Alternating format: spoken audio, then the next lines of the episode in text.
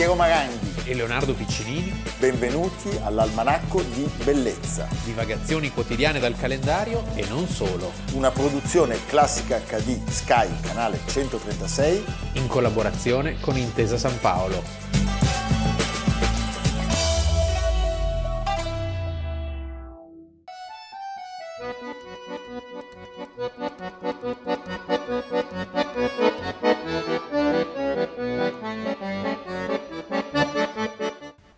Il 18 aprile c'è il famoso sciopero a Torino e a Chieri. In quel momento facevano la riunione in una fabbrica e suonò l'allarme, siccome bombardavano le fabbriche di giorno, ha detto qui si decide. E allora per andare via tutti hanno deciso, se no avevamo la maggioranza contro. E fu uno sciopero enorme, enorme. È stata l'istantaneità della cosa che è stata straordinaria, perché alle 10 tutti i tram si sono fermati, tutte le serrande si sono abbassate. E entravamo nei negozi, tutto, eh, dicevamo col Mitra siamo qui, arriviamo. Non era vero, siamo arrivati sette giorni dopo. Ma dietro di noi i negozi che si chiudevano, un cataclisma di cose, se sì, bravi fiori. Che a marzo c'era già l'aria della liberazione, manco per sogno, nessuno si immaginava il 25 aprile. Almanacco di bellezza, 18 aprile, Leonardo Piccinini. Piero Maranghi. Leonardo, veniamo al 18 aprile del 1945 e a una città, Torino, dove tutto si ferma. Siamo una settimana prima del 25 aprile, cioè della liberazione di Milano, e Torino è questa grandissima città industriale che da due anni eh, cerca di boicottare l'occupazione. Uno sciopero generale è quello del 18 aprile che coinvolge tutto, fabbriche, botteghe, negozi, scuole, scuole tram, c'è la famosa foto del tram rovesciato perché durante questo blocco c'erano dei volontari, dei fascisti che improvvisandosi guidatori di tram avevano provato a farlo partire ma non erano riusciti. E si rovescia. Bisogna fare un passo indietro. Allora, come per tutte le situazioni, in particolare quelle del nord, nord Italia, il momento è quello del 25 luglio del 43, Gran Consiglio del Fascismo, la speranza che il regime sia caduto, poi un lunghissimo periodo di incertezza fino all'armistizio dell'8 settembre e quindi alla nascita della Repubblica di Salò, la liberazione di Mussolini. L'operazione Alarico. Alarico e eh, di fatto eh, la prontezza, la preparazione dei tedeschi che avevano già Tutto consapevolezza pronto. di quello che stava per succedere e che erano ben equipaggiati e soprattutto avevano idea di quali fossero i punti strategici da conquistare per poter mantenere il controllo del territorio e soprattutto per poter canalizzare le risorse verso gli impegni bellici in altri luoghi dell'Europa. Arrivano in 3.000 a Torino, ossuti e verdi come ramarri. Li Cesare descrive, Pavese, eh, Cesare sì. Pavese, così li descrive. Pensate, la descrizione è stupenda, ossuti e verdi come ramarri. E eh, le ordinanze tedesche impongono presto un ordine militare alla città eh, che, come abbiamo detto, ha un grandissimo valore strategico nel quadro di sfruttamento delle risorse industriali a vantaggio del Reich eh, in questo contesto drammatico nasce una rete clandestina.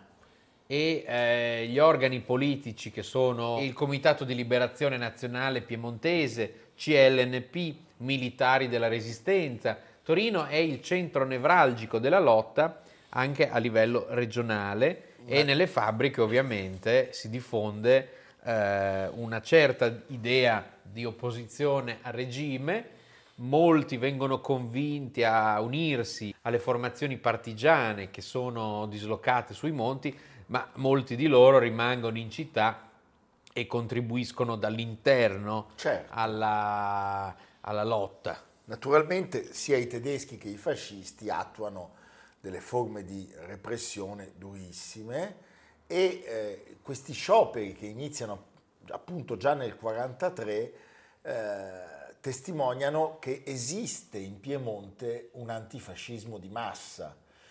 Eh, l'antifascismo in Piemonte ha un'infinità di diramazioni importantissime, pensiamo alla Repubblica dell'Ossola, a tante sì. cose che sono successe. Poi in Piemonte e a Torino in particolare c'è un antifascismo proprio delle origini. Beh, certo. Perché pensiamo alle vittime di Ginsburg, di Levi, di Gobetti. Certo, quindi diciamo la cultura è antifascista. Eh, dal primo all'8 marzo del 1944 gli operai torinesi organizzano uno sciopero generale che coinvolge 70.000 lavoratori. E per la prima volta alcune formazioni partigiane delle valli vicine a Torino vengono mobilitate a sostegno delle iniziative di sciopero, mettendo in gravissimo allarme i fascisti che hanno più consapevolezza di questo fenomeno e che temono fortemente l'insurrezione.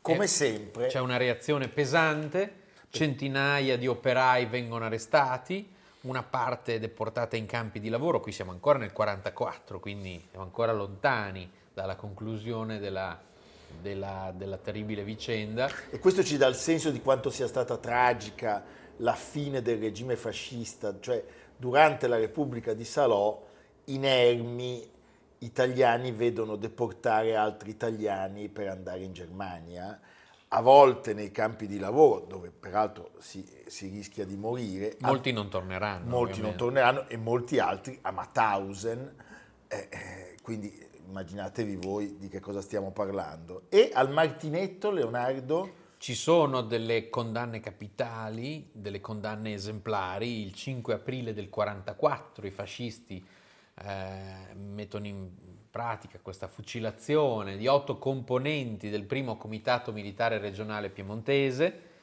eh, a esempio per la sì, popolazione, certo. e quindi c'è un clima sempre più teso, anche perché eh, da un lato la, la guerra va male per i tedeschi, e quindi i tedeschi si sentono insicuri davanti alla popolazione e devono stringere sempre di più la macchina del terrore e della rappresaglia. Esattamente. E poi ci sono le reazioni antifasciste, le imboscate, gli attacchi, le agitazioni e a proposito delle polemiche recenti di Lasciamo Rasella, perdere, ecco, eh, diciamo che... I musicisti. Eh, no, ecco. diciamo che la, la, la, le imboscate avvenivano ovunque e, certo. e, non si può certo pensare che, che stragi come quelle di Marzabotto siano giustificabili perché c'erano i partigiani che disturbavano i tedeschi nei boschi circostanti il paese è una, è una costante opera di disturbo in un'inferiorità numerica chiaramente impressionante e maturano lentamente le condizioni per una prova generale che ripeta su più ampia scala quello che è avvenuto con eh, lo sciopero del 44. Del primo marzo del 44.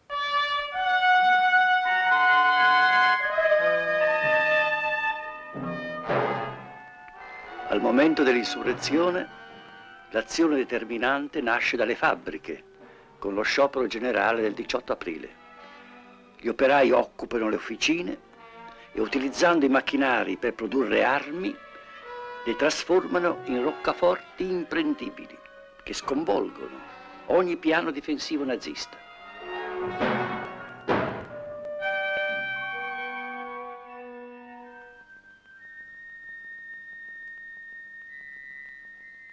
Da un nascondiglio sicuro, il comando partigiano dà le ultime disposizioni per l'insurrezione.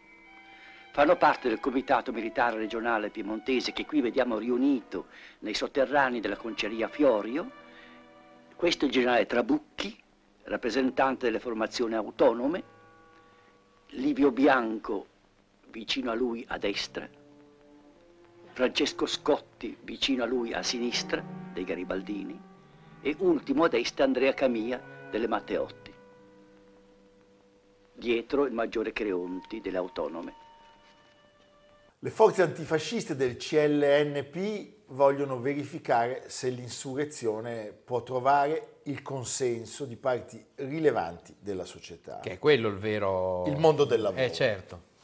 E lo sciopero del 18 aprile del 1945, definito pre-insurrezionale, viene visto come un, un atto politico unitario, cioè si vuole coinvolgere tutti, come abbiamo detto, non solo le fabbriche, ma tutte le categorie di lavoratori. Perché è vero che il Reich è agli sgoccioli, siamo 12 giorni prima del suicidio di Hitler, però è anche vero che bisogna nettamente chiudere con il fascismo, cioè il pericolo è che ci sia una Repubblica di Salò che va avanti senza i tedeschi, cioè che ci sia qualche tentativo comunque di, di, di, di andare avanti. E invece bisogna proprio in questo momento di debolezza spingere e stare uniti nell'insurrezione. I fascisti chiedono ai nazisti di lasciare loro il comando, infatti, dei territori. Certo. Però quel giorno, quel 18 aprile, davvero a Torino si ferma tutto. Parliamo di fabbriche, botteghe artigiane, negozi, tutto. i mercati rionali, appunto abbiamo detto i tram, i treni, i servizi postali, quelli telefonici. È certo che era più facile in quel momento convogliare un consenso della popolazione visto che erano gli ultimi, cioè si, si avvertiva che c'era un crollo del sistema di potere, di terrore, però eh, comunque rimane un dato di grandissima unità. Grandissima, la Fiat è uno dei luoghi... E anche di orgoglio civico, sì, devo dire. certo, che non è sufficientemente ricordato. No, perché eh, devo dire in questo... E questo accade anche a Milano. Accade anche a Milano, però Torino, devo dire, Certo. dà una prova di eroismo straordinario. La Fiat naturalmente è al centro di questa vicenda, pensiamo alle, alle fonderie Ghisa, alla Grandi Motori, eh, dove c'è la mobilitazione e sappiamo che invece a Mirafiori viene impedita l'uscita degli operai che restano però in sciopero all'interno delle officine. Nelle prime ore del pomeriggio la repressione di fatto non riesce ad imporsi, cioè il, successo dello sciopero diventa lampante. E il Anche perché sappiamo che comincia, diciamo, un'attività di smantellamento, cioè è nell'aria che Certo. i tedeschi si debbano ritirare perché, eh, ricordiamo, eh, Norimberga viene conquistata in quei, giorni, In quei giorni. cioè il fronte, i due fronti si avvicinano sempre di più l'uno all'altro e quindi bisogna risalire, bisogna rimettere, rimettere in marcia le truppe per ritirarle. E pensate, in quei giorni ci sono le forze germaniche che eh, eh, sono in ritirata da sud a nord e sono composte da due divisioni completamente efficienti con il supporto delle truppe della Repubblica Sociale Italiana. Parliamo di 75.000 uomini, cioè, Ben equipaggiati. ben equipaggiati, al comando del generale Schlemmer. Bene, è giunta l'ora. Il comando militare regionale piemontese, che si riunisce in quei momenti in via Saccarelli, poi si trasferirà in via Cibrario, emana l'ordine di insurrezione generale. E sono le 19 del 24 aprile 1945, il messaggio in codice è Aldo dice 26 per 1, nemico in crisi finale, applicate piano e 27. E 27. E la mattina seguente viene inviato ai vari comandi delle zone eh, partigiane, nelle vallate intorno alla città, l'ordine che rende esecutivo appunto questo piano E27, Che era eh, stato elaborato già dall'autunno precedente sì, e che, prevede di, di convergere tutti su Torino. tutti su Torino. I combattimenti sono aspri e scarseggiano certamente le armi. Eh, I partigiani tra l'altro riescono a entrare solo il 27 aprile. 75.000 uomini del generale Schlemmer eh, si trovano in una situazione evidentemente di altissimo rischio e lui cosa perché fa? hanno paura che la loro ritirata Venga venga, attaccata. E lui- E lui dice una cosa veramente inquietante. Terribile, perché lui dice Se ci attaccano farò di Torino un'altra Varsavia. I fascisti in questo momento propongono appunto il passaggio dei poteri e come sempre la curia arcivescovile, come a Milano, diventa un nodo fondamentale, uno snodo delle trattative, eh, perché attraverso la curia i nazi chiedono di poter transitare per 48 ore, in cambio promettono di non bombardare. Niente da fare, il CLN regionale delegato dal legittimo governo italiano di rappresentare il popolo piemontese, respinge tutte le richieste e assume tutti i poteri delle autorità cittadine. A questo punto eh, i tedeschi se ne vanno tra il 27 e il 28,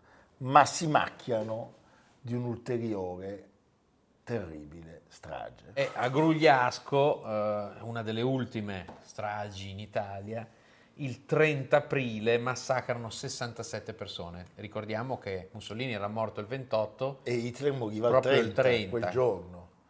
Verso mezzogiorno del 28 aprile Torino era libera e tutti i centri del potere e della vita pubblica e militare erano già in mano ai partigiani. Poi sappiamo che il 3 maggio arriveranno i soldati della Forza Expedicionaria Brasileira della Quinta Armata. Arrivano i brasiliani. Evviva. Come a Bologna sono arrivati i polacchi. I polacchi. Eh? Ascoltiamo un'autorevole testimonianza di questi momenti. La guerra partigiana è stata per, per una combinazione storica irripetibile, una, un miracolo, no, non una cosa normale, ma un miracolo che, un paese abbia, sia riuscito a mettere assieme 300.000 persone e avendo l'appoggio di quasi tutta la popolazione e, e fare una guerra molto guerra impari e, e, e, sanguinosa.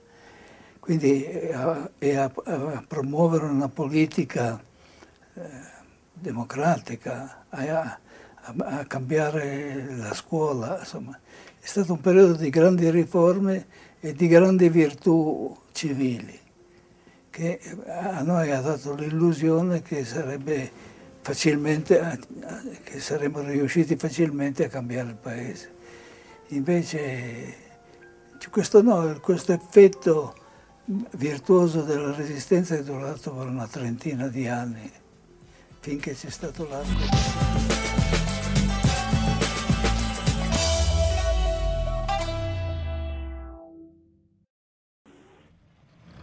Today they ask us to get rid of Joe. Tomorrow they ask me to get rid of you. Is that okay with you? Because it's not okay with me.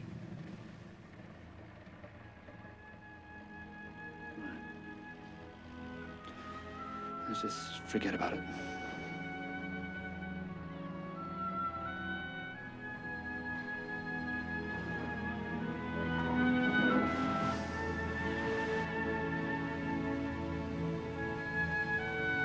Go for a swim? Yeah, let's go. Let's...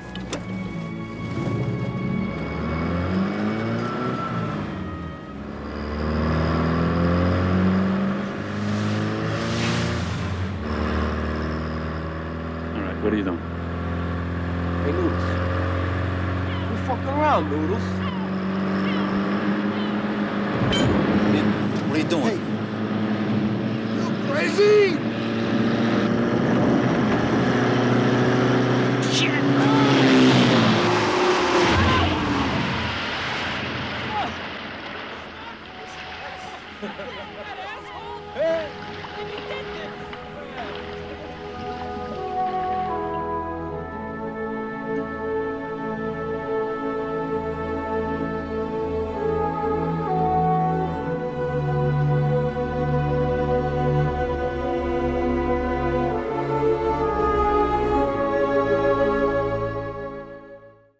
Abbiamo visto quella meravigliosa scena del tuffo in mare, eh, facciamo un bagno. Sì.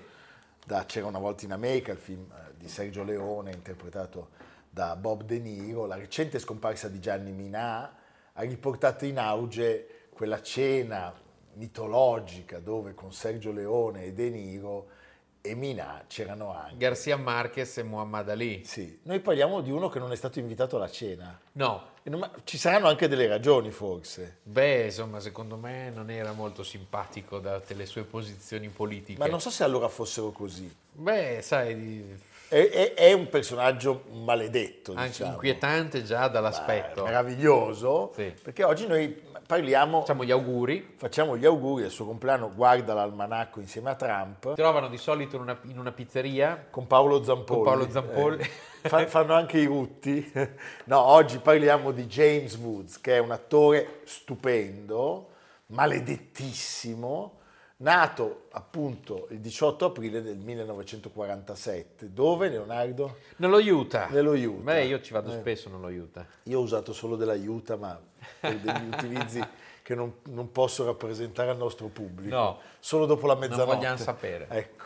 Allora, pensate, questo attore veramente straordinario, che quasi sempre, ma non sempre, associamo a personaggi terribili, Sì, beh, la faccia è quella. è l'infame per antonomasia, non ha più girato fin dal 2013. Dieci anni di natività. Si dice che si sia ritirato per dedicarsi ai suoi numerosi hobby, preferito è l'antiquariato, ma con lui la, la fotografia, il poker. La realtà Chissà potrebbe... che compra Ecco, James chissà che Woods, cosa meglio compra. non saperlo. Vabbè. Compra dei vecchi copricapi dello Utah. Dello Utah. No, O- non va No. dagli amici antiquari. No, no. Allora, sappiamo che questo signore è un uomo particolarmente intelligente, fa parte del MENSA, l'Associazione Internazionale dei Cervelloni, quelli che hanno il quoziente intellettuale. di fidare sempre. Sempre, 180. Non Io, so. io ho 18, però vabbè, questa è una storia di cui non parliamo qui. E sappiamo che lui è un fan sperticato Sì, di The Donald. un po' più di Clint Eastwood che No, no, ai ma- noi. No, ma lui è pazzesco. Cioè lui dice un tipo grezzo, un vanesio, un insensibile, un duro, ma ama l'America più di qualsiasi altro presidente della mia vita. È e un complottista. poi è un complottista sul coronavirus, per esempio. Un Novax. È uno, diciamo, anche dalla condotta Morale, discutibile. eh, C'è stata la testimonianza di un'attrice sedicenne che eh, è stata a un certo punto rimorchiata da Woods e eh, quando lei gli ha, gli ha segnalato l'età, lui ha detto tanto meglio. Mamma mia. Insomma, è finito nella lista scura, se non nera, del, del cinema americano, eppure parliamo di uno dei più bravi attori del dopoguerra. Non c'è dubbio, protagonista di film incredibili. Lui è figlio di un, di un ufficiale dell'intelligence. Ecco perché è complottista. Sì. E nei primi anni 70 decide di, di fare l'attore dopo aver rischiato di laurearsi all'MIT di Boston. Lavora a Broadway, trova presto le prime parti al cinema in Come eravamo, Come Sidney eravamo, Pollack, Sidney Pollack. 1973, 50 anni. È il tipo con la riga che balla con Barbara Streisand prima che arrivi. Robert Redford, beh sì, c'è una certa differenza. C'è una certa differenza. Anche se Robert Redford dal vivo è bassino, eh. Sì, però è bello. però è bello. Poi arriva un successo televisivo che in Italia eh, fu amatissimo dal pubblico. Lui è il marito ebreo della cattolica Meryl Streep nella serie del 1978, che tanto non è mai più stata Olocausto. trasmessa Olocausto. E poi arrivano i ruoli da cattivone, da schizoide, quelli per cui lui è diventato famoso. L'assassino di un campo di cipolle, per esempio, 1979. E poi Videodrome. Videodrome, 1983, quindi sono i 40 anni, film eh, insuperato, eh, lui è bravissimo. Bravissimo. David è- Cronenberg è regista, David. David Cronenberg, David Cronenberg che ricordiamolo ha da un mese compiuto 80 anni. Guarda l'almanacco. Guarda l'almanacco, potete trovare sue tracce alla Fondazione Prada perché c'è fino a luglio una mostra sulle cere della specola di Firenze eh, su cui lui ha lavorato e ha prodotto un cortometraggio. Quindi andate alla Fondazione Prada e vedete 13 cere anatomiche stupende insieme al cortometraggio di David Cronenberg. Guardiamo il passaggio.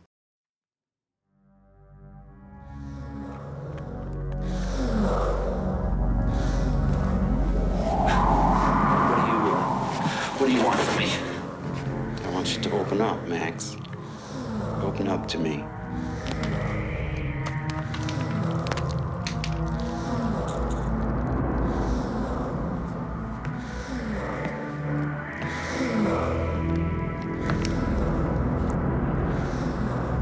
I've got something I want to play for you.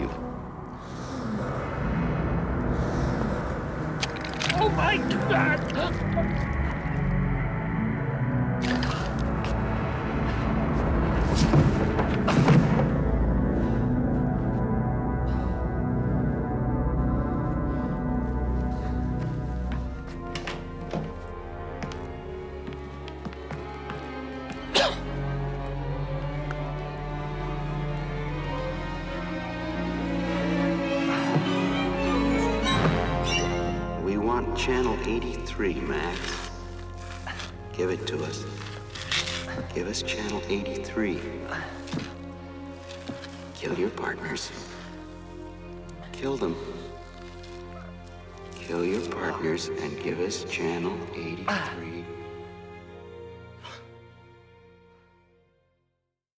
E poi, e poi c'è Max, Max di C'era una volta in America, quello da cui siamo partiti. L'amico di Noodles. L'amico traditore di Noodles, che è Bob De Niro, eh, con quel finale eh, forse un po' troppo strascicato. Sì, se non ci fosse la musica di Morricone. No, il film è bellissimo, intendiamoci, sì. però c'è, c'è quella coda che è poco convincente, anche se poi hanno trasmesso recentemente la versione integrale. Poi è uscito un libro, tra l'altro, sul film che racconta tutta la vicenda. Però il film è un film stupendo. Sì.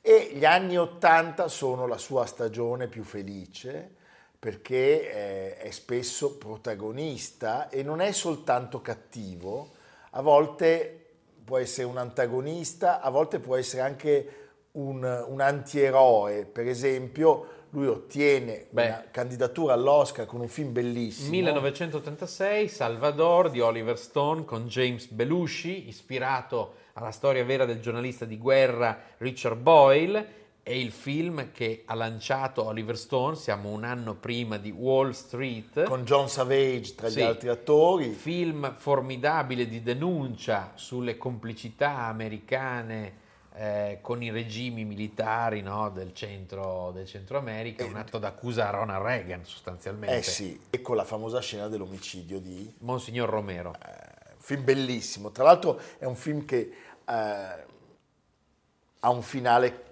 desolante, desolante, riguardatelo. E poi un film dove lui è un interprete spettacolare, cocaina sulla dipendenza proprio dalla cocaina, con lui la Young, la splendida protagonista di, di Blade Runner e, eh, e ancora è la, l'avvocato disilluso di verdetto finale, è il sergente in indagine ad alto rischio, è il primo film tratto da Leroy. Film di cui lui è anche produttore insieme al regista James Harris, lui ha un grande, grande ruolo in questo film. Sì, straordinario. E poi però purtroppo quando viene a sapere che c'è un genio assoluto, Martin Scorsese, che vorrebbe eh, farlo lavorare, lui manda un messaggio, un biglietto, dove scrive anytime, any place, any part, any fee. Sostanzialmente mm. io sono pronto eh, a, tutto. a tutto e Scorsese per, come dire, canonizzare la parte del viscido definitivo gli assegna questa parte. From my recollection, aren't you the card shark? The golf hustler, the pimp from Beverly Hills. If I'm wrong, please correct me, because I never knew you to be a heist man. But if you are, you know what? Here, take mine too. Go ahead, take it, because you already have hers. She's my wife. Look at me. You did know that, didn't you?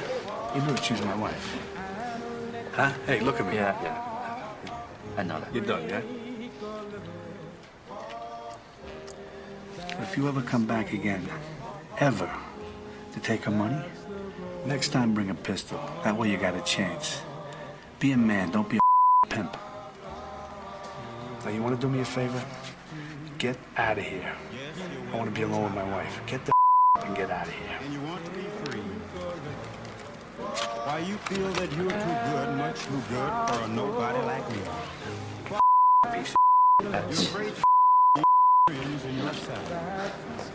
Well, darling, I guess it's best that we should part. Lui è in quel capolavoro di Cassino il pappa di, di, Sharon Stone. di, Sharon Stone. che poi inizia una relazione con De Niro e poi una relazione torbidissima con Joe Pesci. Eh, l'anno dopo Woods ottiene la seconda candidatura all'Oscar dopo quella di Salvador e Rob Reiner, il grande regista, l'agguato, l'agguato. 1996 con Alec Baldwin. Dove lui fa la parte del suprematista. Sì, Whoopi Goldberg. È una storia vera di razzismo in Mississippi. Sì. Oliver Stone lo chiama per Nixon nel 1995 fa il capo di gabinetto della Casa Bianca e per quel bellissimo film sullo sport, Ogni maledetta domenica con Al Pacino, dove lui fa il dottore senza scrupoli, quello che bomba i giocatori Insomma, è di sempre football un personaggio americano, è, è veramente terribile. E poi continua a fare televisione, in Contact, 1997, La figlia del generale, Il giardino delle vergini suicide, di Sofia Coppola, e poi incontra un altro trampiano. Sì, infine a prova contraria è il superiore di Clint Eastwood, che è il regista del film, siamo nel 1999, è un bellissimo duetto. Sì.